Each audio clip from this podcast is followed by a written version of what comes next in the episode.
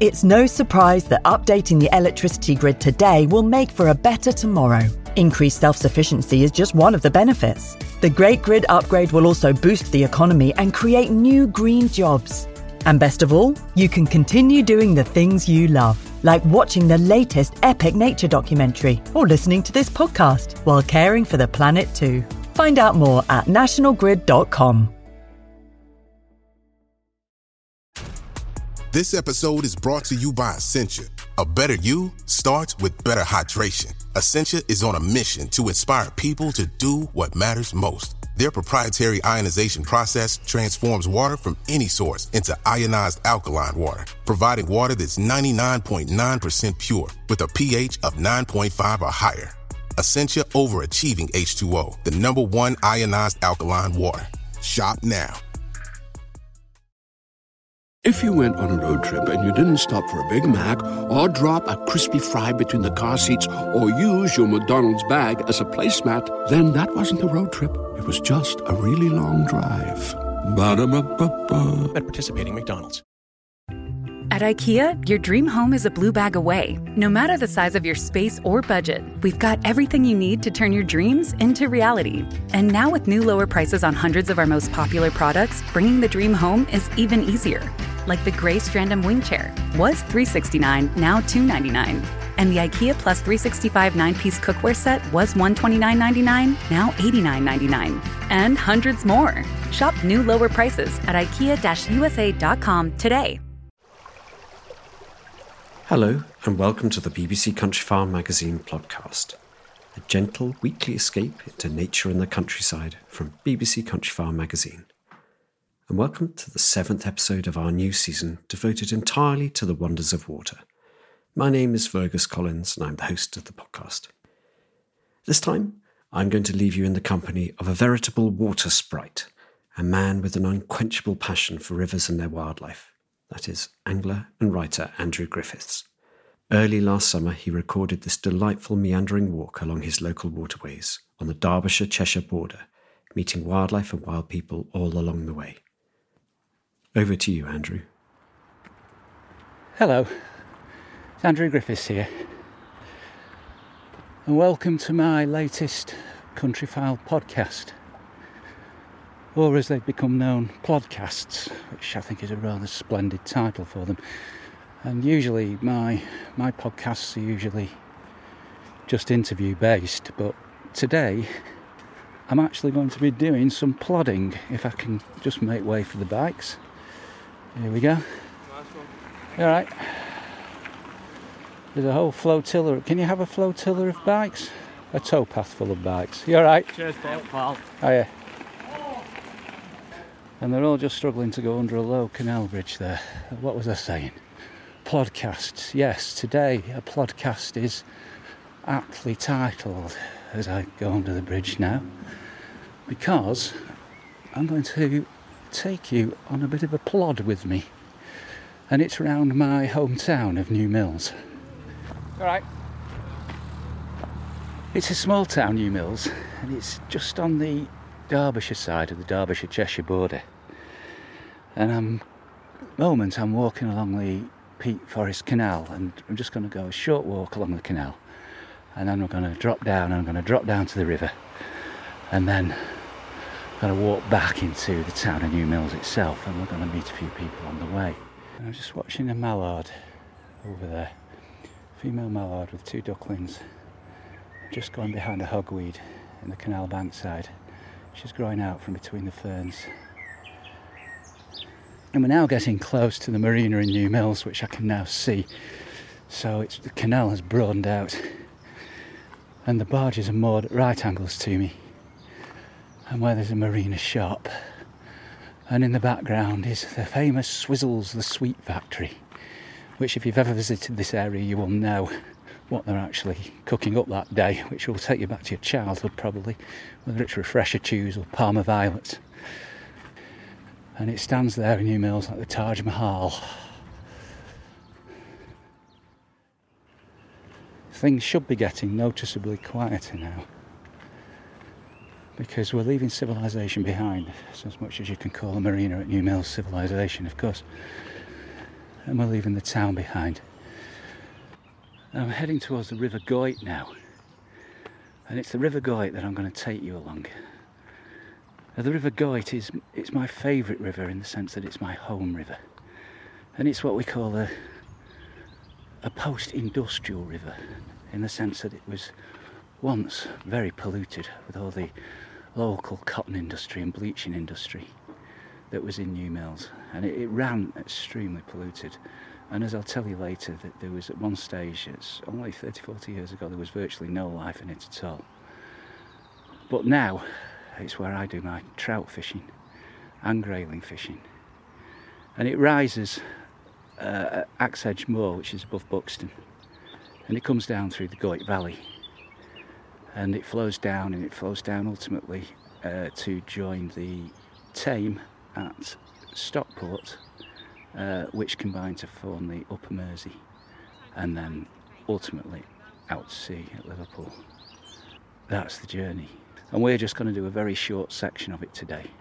But it'll just give you some idea of that combination of how nature has taken back the river, and yet also there's so many remnants of that industrial past. It's absolutely fascinating.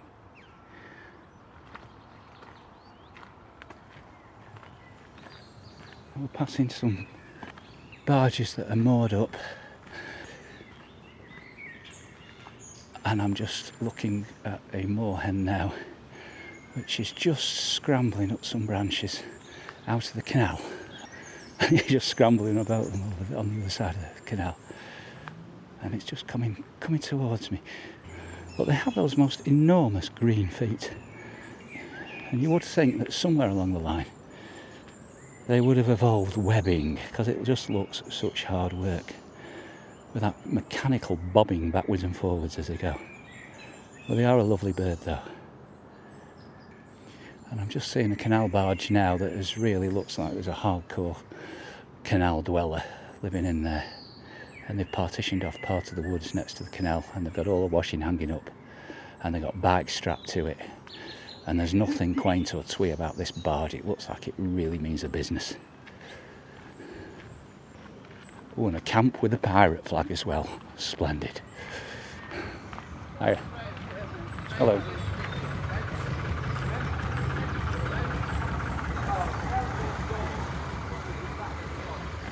Well, this is approaching journey's end for me on the canal bit of this now, which I'm quite sorry about. I forget sometimes how much I enjoy walking along canals. So I'm going to turn off the canal now at this bridge and head off down towards the river.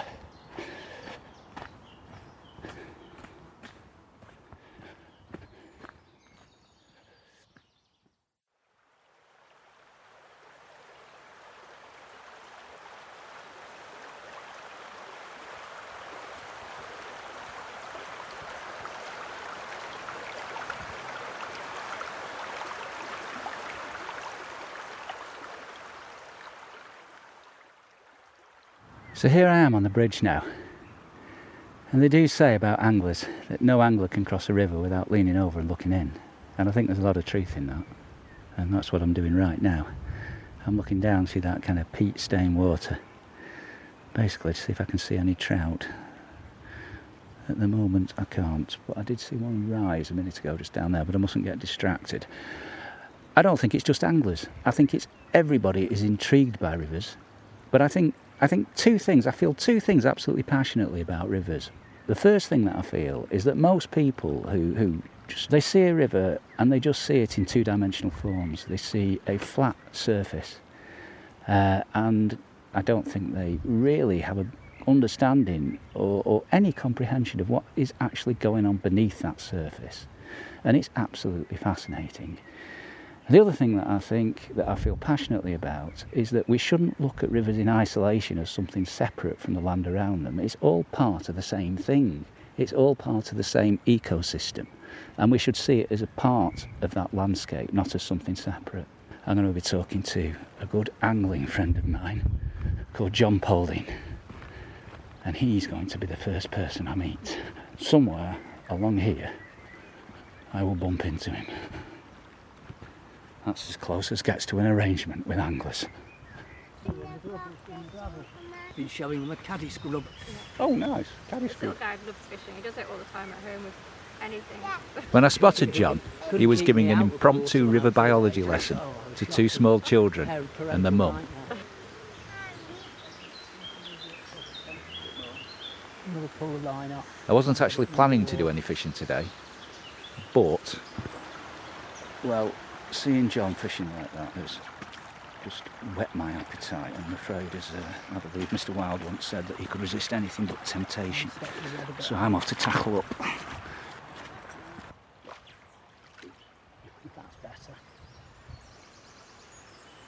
When I first met John, I was writing a fishing feature for a magazine called The Field. Uh, it's a very traditional magazine, and when I when I first met him, John was dressed all in tweed. He had tweed hat, tweed waistcoat, breeches, the works. He looked just like a Scottish gilly. At first, I thought he was he was taking the Mickey out of the magazine because it is a very traditional magazine, but he actually wasn't. That is how he dressed at the time when he was fishing these rivers. These days, he's gravitated more to ex-military East European stuff, uh, blended with the tweed. It's a kind of a, a mix between a, a Scottish gilly and a East European mercenary. Uh, Cold War chic, he calls it. I rather like that, Cold War chic.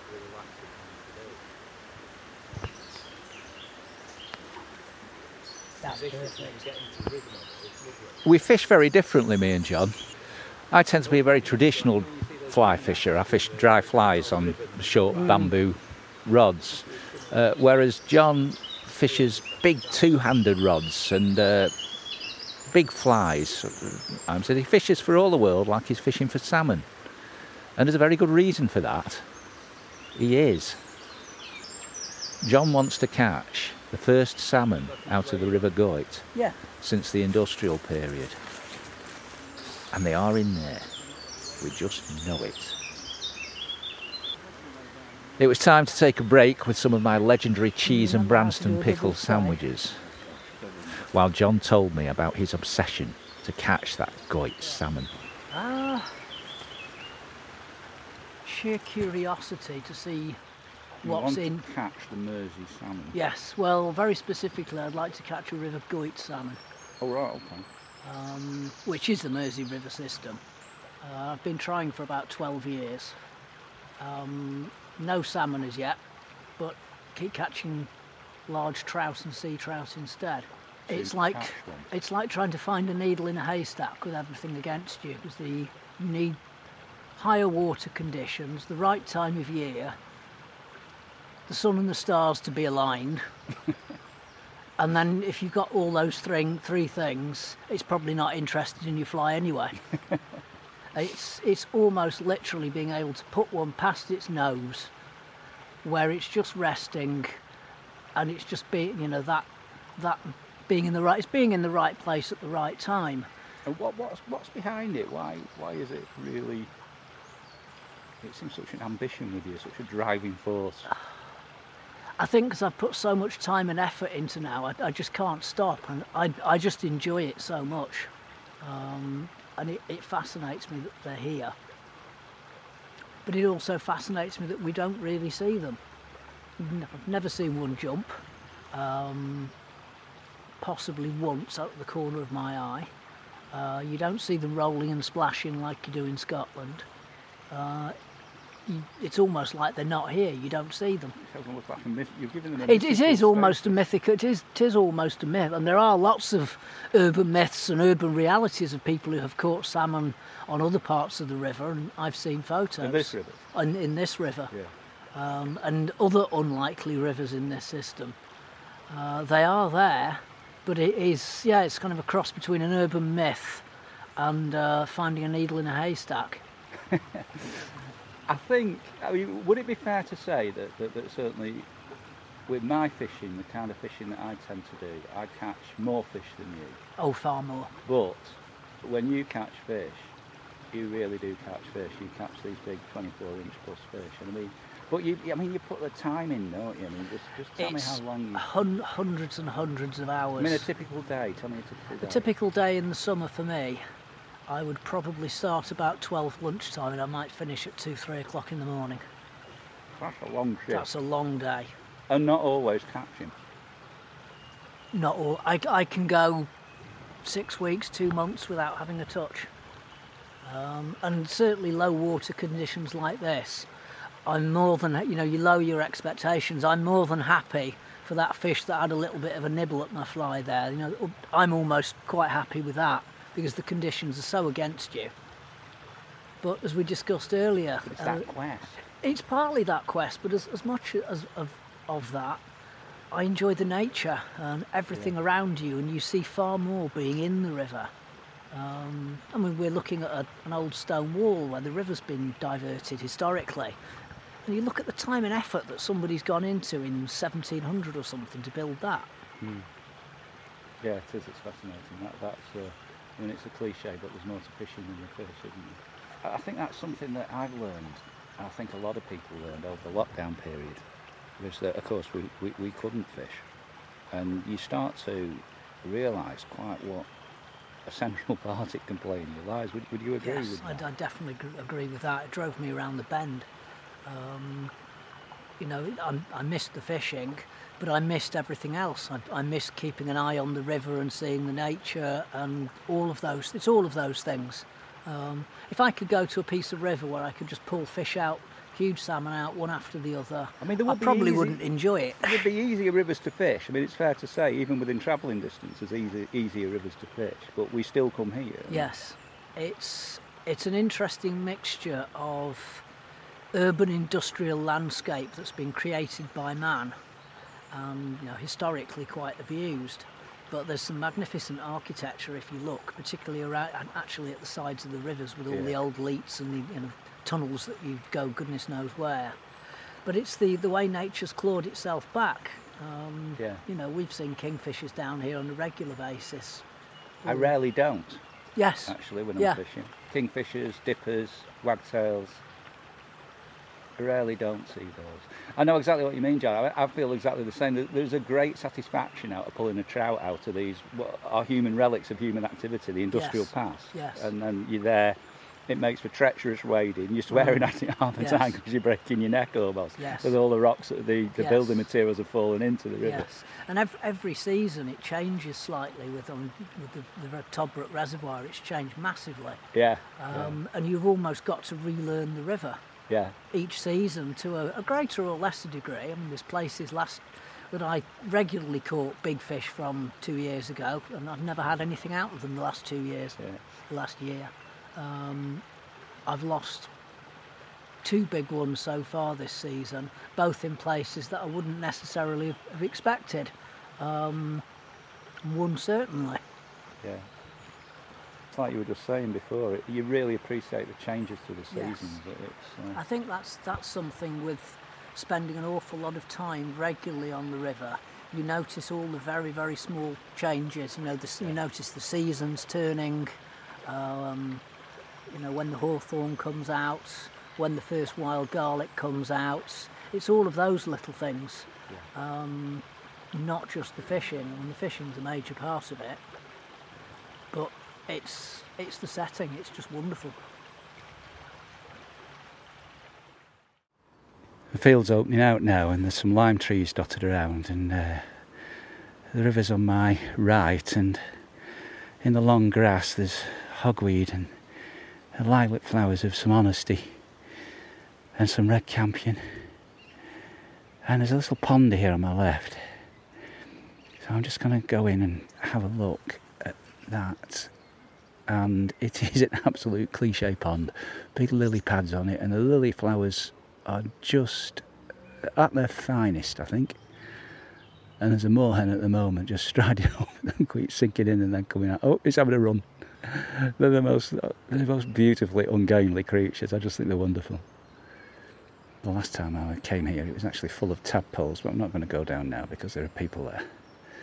We should walk on. Oh, there we go.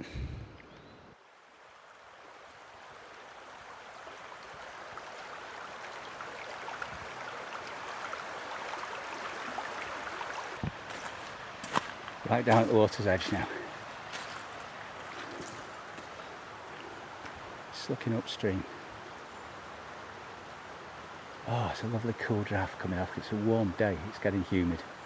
We've got a thunder forecast. I can believe it. There's cool air just coming off the river.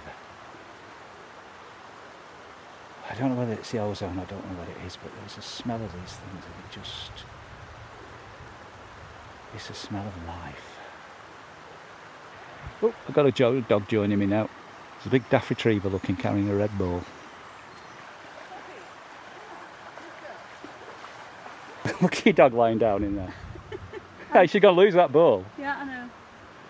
I usually fish him out when I'm fishing down there, you know, that's what it is. Get your ball, Poppy. Poppy, get your ball. This has been my salvation during this lockdown. The river? Yeah. Really? Yeah, yeah. You live locally? No, I live uh, in Davenport. I'm recording you. You okay? That's all right, yeah. You live in Davenport? Well, so you've driven out here? Yes. I've been doing Why this. here? I found it by, by fluke, drove and I saw the brown sign. Really, it's been my salvation. It's not my dog, it's my friend's dog. My bit of heaven for uh, every day where I come Mm. and I normally I've got my phone with me, I take lots of photographs Mm-hmm. and I post those on Facebook and I see different things as the seasons are developing. Yeah. And if I take a walk the opposite way to normally, then I see something else that I didn't really notice before. Yeah. So your eyes become very aware of the changes that are going on, They and do. it's fascinating. It is, Yeah, isn't it? It yes. is. Now, I have a nursery for the under fives, and I'm always ch- uh, testing my kids to do more and see more than uh, the norm.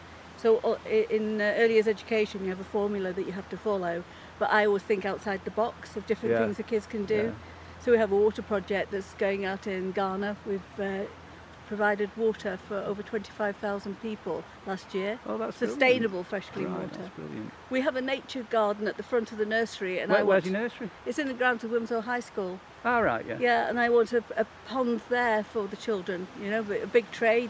My neighbours have a pond, so I thought I could scoop something out of that and put that, and they could see all the all that's uh, actually living inside that bit of water. Just walking upstream now towards New Mills train station. And there's a tangle of bramble growth in the bankside and ferns. And as John alluded to, the tumbled down walls of past efforts to channel the river. And it's in those tumble down walls and amidst those alder roots where the big fish that John's fishing for are hiding out and just waiting their chance. I'm just looking at a tortoiseshell butterfly there. I'm at the beginning of the Millennium Bridge now, which is the entrance into the Torrs proper, or the Riverside Park. And the Millennium Bridge, it clings like a steel snake to the side of the railway embankment that towers above it. And then there is a river which is fast flowing here, and it's just below the weir. And the weir was originally there for the benefit of Torvale Mill, which is just opposite the Millennium Bridge. And the mill was originally built in the 1780s, it was, and it is the longest continuous period of cotton production in the UK. And it didn't actually close finally until the year 2000. But the Millennium Bridge is quite a spectacular structure, and I'm walking along it now. And it's got this gleaming steel handrail. It's just a footbridge, just a few feet wide. And I'm looking across at the mill itself. You'll be able to hear the restoration work that's going on at the mill that's in progress at the moment. But the architecture is, is, is fascinating. I'm standing above a weir now, and it's one of those longer weirs that comes slopes down at about 45 degrees. And next to it there's a, a mill leat, and which it was originally was powered by two water wheels. And then in I think it was 1850s that they added a steam engine and it didn't actually get powered by newfangled technology like electricity until the 1940s. Well, there's all sorts of theories now. Of course, we're talking about salmon returning to the river, and we're talking about the Millennium Bridge that I'm now standing on. Somebody has a theory that will be a great viewing platform to watch the salmon in the autumn climbing this weir. And I'm standing right over the weir now. And I'm looking down at where the Leat comes back into the river. And there's a small pool formed. And that's a favourite hunting ground of our local heron that likes to stand there. And I think it's perhaps wait, I do sometimes wonder if it's catching fish that come over the weir that are actually stunned momentarily and then it takes its chance when it hits the pool and takes the fish.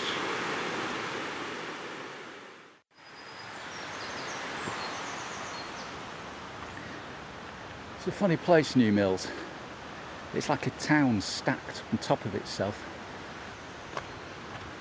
I'm walking into the Riverside Park proper now. And it's a fascinating place because all the, the mill buildings, it's like John was saying, John the angler earlier, it's like nature taking it back. But just enough left to see to be interesting. And of course, it's one of the things that I see this as an angler for most of my time is spent walking up the river rather than either side of the river, if you like, when I'm fishing. And I see a lot of this, the remains of these buildings which have fallen into the river. And it's one of the things that makes it so treacherous to wade as an angler. And yet makes it so absolutely fascinating because we're now catching wild trout that, that, that are living amongst these. It's, it, it's become habitat for wildlife. I'm standing at the main weir now in the Torrs, which is at Torr Mill. There's not a great deal left of the mill now, after it had a succession of fires, and the last one being at the uh, just near the beginning of the last century, when uh, which finally did for it. But it has left these ruins, and beside the weir there is what is New Mill's one of its most famous modern attractions, which is a hydroelectric power unit, which is a reverse Archimedes screw, and it was one of the first that was installed in the UK in, in 2008. It's interesting when you look into the history of these things and you, you look at the fortunes of these mills. And it's worth noting that the, the, the big storms that we're getting now and the, the, the big waters, the big high waters coming down the rivers, they're not unique events. Uh, there was the great storm of 1872, which washed away a whole mill and a, se- a series of buildings and two weirs. But the only casualty then were two cows. I've taken a slight detour up a tributary of the River Goyt now, uh, the River Sett. Just about quarter of a mile and it's to the Salem Mill, which is actually where the story of the town began, where the first corn mill was built in, I think it was the 1390s. And things have got altogether wilder. I'm here to meet Amy Roberts and a three year old daughter, Ivy. Amy's a town councillor, and I first met her last year when I organised a bit of a meeting down here with her and a few of the other councillors. I was showing them round the river. Today, I wanted to bring her back and show her how the big storms that we'd had last year have changed the flow of the river. And then we were going to do some kick sampling. I took Amy back to the spot I'd shown her last year. Wait, wait, wait, wait, wait, wait, wait, wait, wait, wait, wait, wait. Stop it, stop it, stop it, stop. Oh, there, there, there, there, there, there. Do you see? Look at them all shooting, do you see? The trout there. Did you see them go? Oh, they've gone now. That's the spot. If you come down here, did you see them? Did you see them, Amy? If you come down here, that's the spot there. Now, this, I was about to say, I was really chuffed about this because, you know, it's nearly a year since we had that meeting down here, practically exactly a year. Yeah, Oh, where did it go? I have absolutely no idea. Yes, it was a year since we came down. And at that time, I'd organised a bit of a meeting, and Amy came down as one of the councillors, and there was a couple of local councillors, and somebody from our local wildlife trust. And we were actually talking because this river is wonderful because it has just been left. It is just full of wood, full of trees come down. The tree falls in, it's just left. And we were I saying, and we were talking, we were telling you, weren't we, about how it makes good habitat if you do that. And just after that was the one in a hundred year storm event when Toddbrook happened and the dam wall threatened to breach and we had to evacuate Whaley Bridge town, if you remember. So really, the water was absolutely piling through. And I'm really chuffed to be able to bring you back today. Do you see that fish surfacing over there then? In that area, down there. Because I feel slightly vindicated, or very vindicated, because the spot where all the wood has gone in the river has created the most superb fish holding habitat and it is full, it is stuffed with trout. And I call that a result. And this is what happens when you just leave things. She's nearly in the river. I, I... I thought you were in there. On. Are you not listening to my very serious talk? Mm, I'm being No. really, really serious here. And she's clambering down the bankside trying to get it. I think she's trying to follow those trout. Ivy, Ivy, Ivy, look, look, look, look. Did you see them? There, there, there, there. You see it go scooting down the river? Yeah. Did you see those, Ivy? Trout. There are little, they're like tiny, they're only about six inches long, these trout, but they're, they're like they're like shards of glass shattering, I always think, when you see them, as soon as you see them. But I tell you, you know, they've got eyes almost on the back, they can almost go. So what's your role on the council then, Amy? Why, why were you down here that, that day? Why, why had you taken an interest when I was saying that I wanted to talk about the river and what? Do you know, I really can't remember.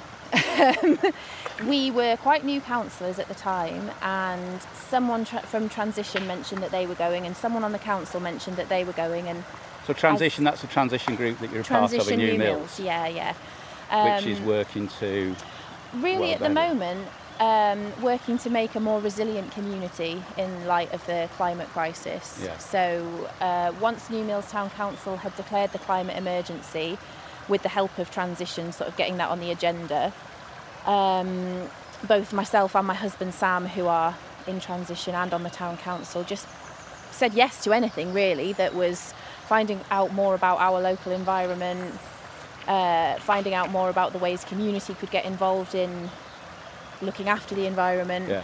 And so somehow, I don't remember who was contacted first, but somehow we ended up as the tag-alongs on. you, found the out walk. and it was brilliant. It was absolutely it's- brilliant. It's my tour. But it's, yeah, uh, absolutely fascinating. And I certainly haven't looked at a river the same way since. In fact, I'm about to write a dissertation on rivers because yeah, I was going to say, you, you, you're, you're, you're a teacher by trade. And Yeah. you're studying for a master's at the moment, part time, aren't you? What, Yeah. what, what's that? Uh, so it's a master's in sustainability, which Right. is hugely varied, hugely broad.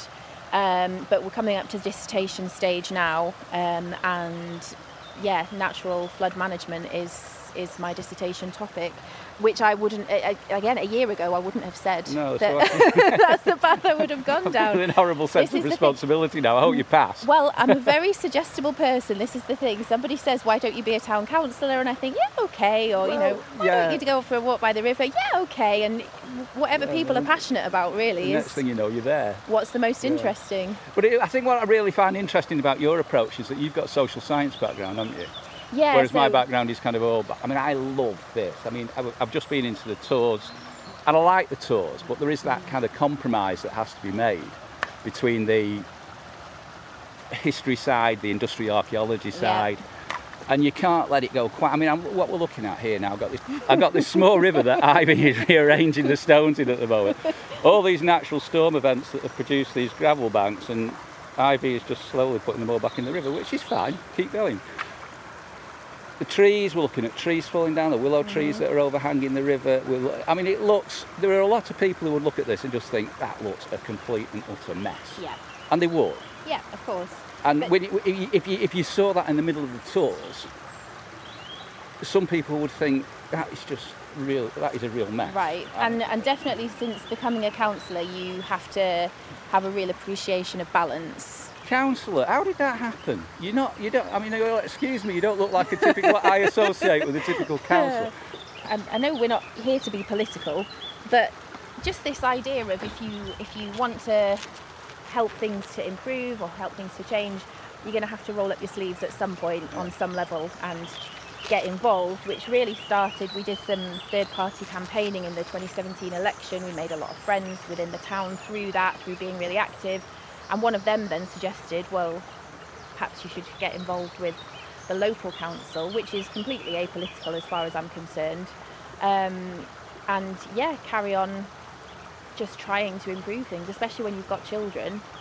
You do feel the weight of this responsibility to not Yeah, necessarily save the world, but to do Yeah, what you yeah, can. Um, you know, to, to hold your head high in their eyes and say, you know, we've we've tried hard here to, to make a difference. Um, which sounds really pretentious. no, it, it, it was a question I was going to ask you. It doesn't. I mean, I, I, I just, just merely being in, in in Ivy's presence makes me feel similarly. And being serious. It does around. Yeah. You start thinking, what are we doing? yeah, No, well, and we're at a real crunch time Yeah, now as absolutely. as yeah, a so it's, it's, I mean, I can't imagine how much more you must feel that if it is actually your own Yeah. child. Yeah. You just need- Yeah, and you know they give you they give you relentless optimism, relentless hope, but every now and again you do just have this wide-eyed moment of, wow. I'm finding lots of balsam, but the roots wouldn't come out. The roots wouldn't come out. Gonna try some of those. So what we've got here, Ivy, is a big tray, Well, that, well, that. and that's got some. It's already got a spider in it. Look, we've got some water out the river in that. We've got a bucket. We've got some water in, and we've got that, and that water is green. in what? That water is green, I think. Green colour. Well, that's good straight out of the river. she gone, she's not gone over. about it. I've got your sandals. You get a bit funky, it really doesn't matter. Okay? Is she all right? So what I'm doing is loosening the stones and I'm moving upstream. I'm just getting into the gravel and then the fine net will hopefully, well, that's the plan, catch the bugs as they come down.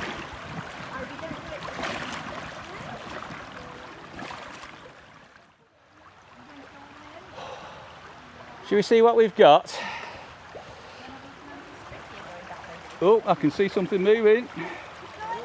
Oh, I think we've caught a caseless caddis.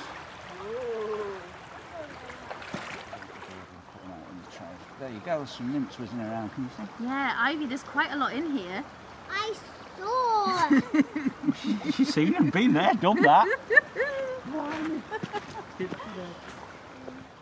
going to give this one back into the water. I think that one wants to go home. Yeah. Go on Fine. Nymph liberation. Good girl. Don't get your feet wet. Yeah. You're not interested in this one. Yeah, that's a- that is miracle of nature you're looking at there. Mm. Look, the miracle of nature, Ivy. I'm not She's like, yeah, but that one sucks blood. Have you Four got or that five. emerging one? oh, what now? Oh, the one that was coming. hang on, Where is it? Each is Here one. it is. There you go, mm. Ivy. Miracle of, miracle of life. It is not No, making me happy. it's not making you happy. I, I Just like that keep- leech. I just want to look at the leaves. It was lovely introducing Ivy to the life of the river. It's a real privilege to do that with children, I think, to show them those first signs of life when they didn't even know there was anything living in there. It's absolutely superb to do and superb to see the reaction to it. And as Amy said, it, it's it's a responsibility, and you do tend to think about the future, particularly today when there's so much happening with the climate change and with the pandemic, of course. It's such an uncertain future. But I can't help but think that the more that we introduce kids to, to wildlife and the wonders of life, even just right on your own doorstep like this is, this is not in some far away, far flung corner of the world, this is just outside an urban town, and there's real wilderness here. And you can't help but think if we introduce children to this, then going forward they might look after it for themselves and we have an obligation to look after it for them, I think. And we should all just think on a bit about that, in my opinion. Well, that was the wonderful Andrew Griffiths giving us the most delightful tour of his local river, the River Goyt. Um, and I love the fact that he met all those random people and he also had a few guests along. It all felt so natural, and um, he's really a lovely treasure to have in our podcast team. Talking about podcast teams, I'm Smooth. joined again, joined again in the podcast studio by Hannah and Jack, who help me produce and create this podcast. So lovely to see you both again, as ever. We're going to delve into the podcast postbag, and we're also going to have a little listen to a wonderful sound of the week. Who would like to kick off with a delve into the post bag? Well, I have this week's long distance listener of the week, and I think it is a record. Hooray. Hooray. We've had a message from Andrea Rolfe, who's in New Zealand. She just wanted to let us know that she listens to the podcast every morning when she's walking her dog. It creates images of the landscape and is quite absorbing. It's the perfect way to start her day. Lovely. Fantastic. I don't think you can get further away than Hamilton in New Zealand. I think that's our longest distance listener. Yeah, yeah. Where where can be longest, do you think? I suppose Antarctica. We've got to push for an Antarctica. If if if anyone ever listens to the podcast in Antarctica, in Antarctica, which is easy for me to say, please do get in touch because you'll be the winner. But for now, Andrea is our, I think, our longest distance listener. So thank you, Andrea, and I hope you keep listening.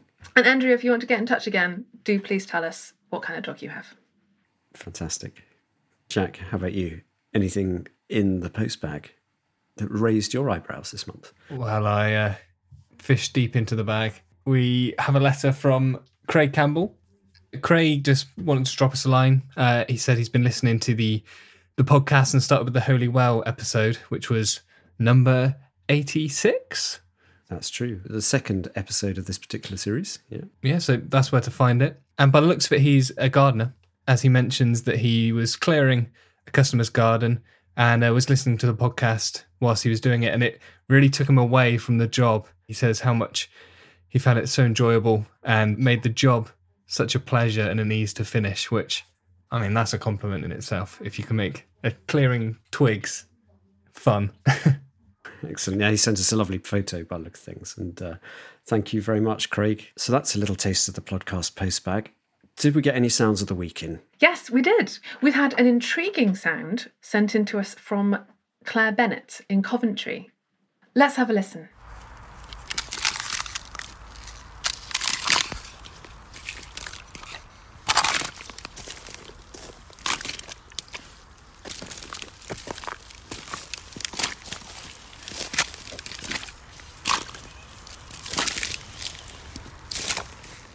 Well, I expect this is a very familiar noise to most of us across the UK this week.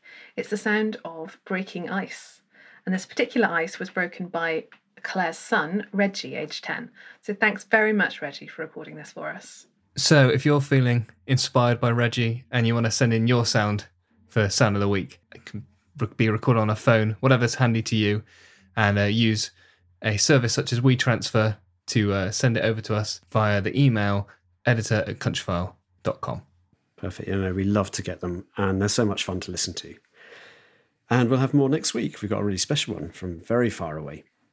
And before we go, we've had a review on Apple Podcasts. We have many reviews on Apple Podcasts, but this one stood out. It's a three star review, and um, it's quite short. And it's from Booble Wooble one two three, and Booble Wooble one two three says, "Podcast is great if you live in Somerset. How about the North?" And I get, I mean, obviously, quite a few of our podcasts are local to us or local to the people that we can uh, get to record them. So, obviously, this particular podcast you've just heard is in Derbyshire, and we've been up north with Kenneth. Um, during lockdown, it's so frustrating. We just want to get out and explore and see more of the wide world and wonderful nature. So, we will be getting out further afield. Bear with us, Booble Wooble, and everyone else, and we'll try to explore further afield as spring comes along. And that's it for this week. Don't forget to tune in next week where we talk about the folklore of rivers and oceans. And if you need a nature fix before then, listen to Friday's Sound Escapes for five minutes of peace and beauty in the countryside.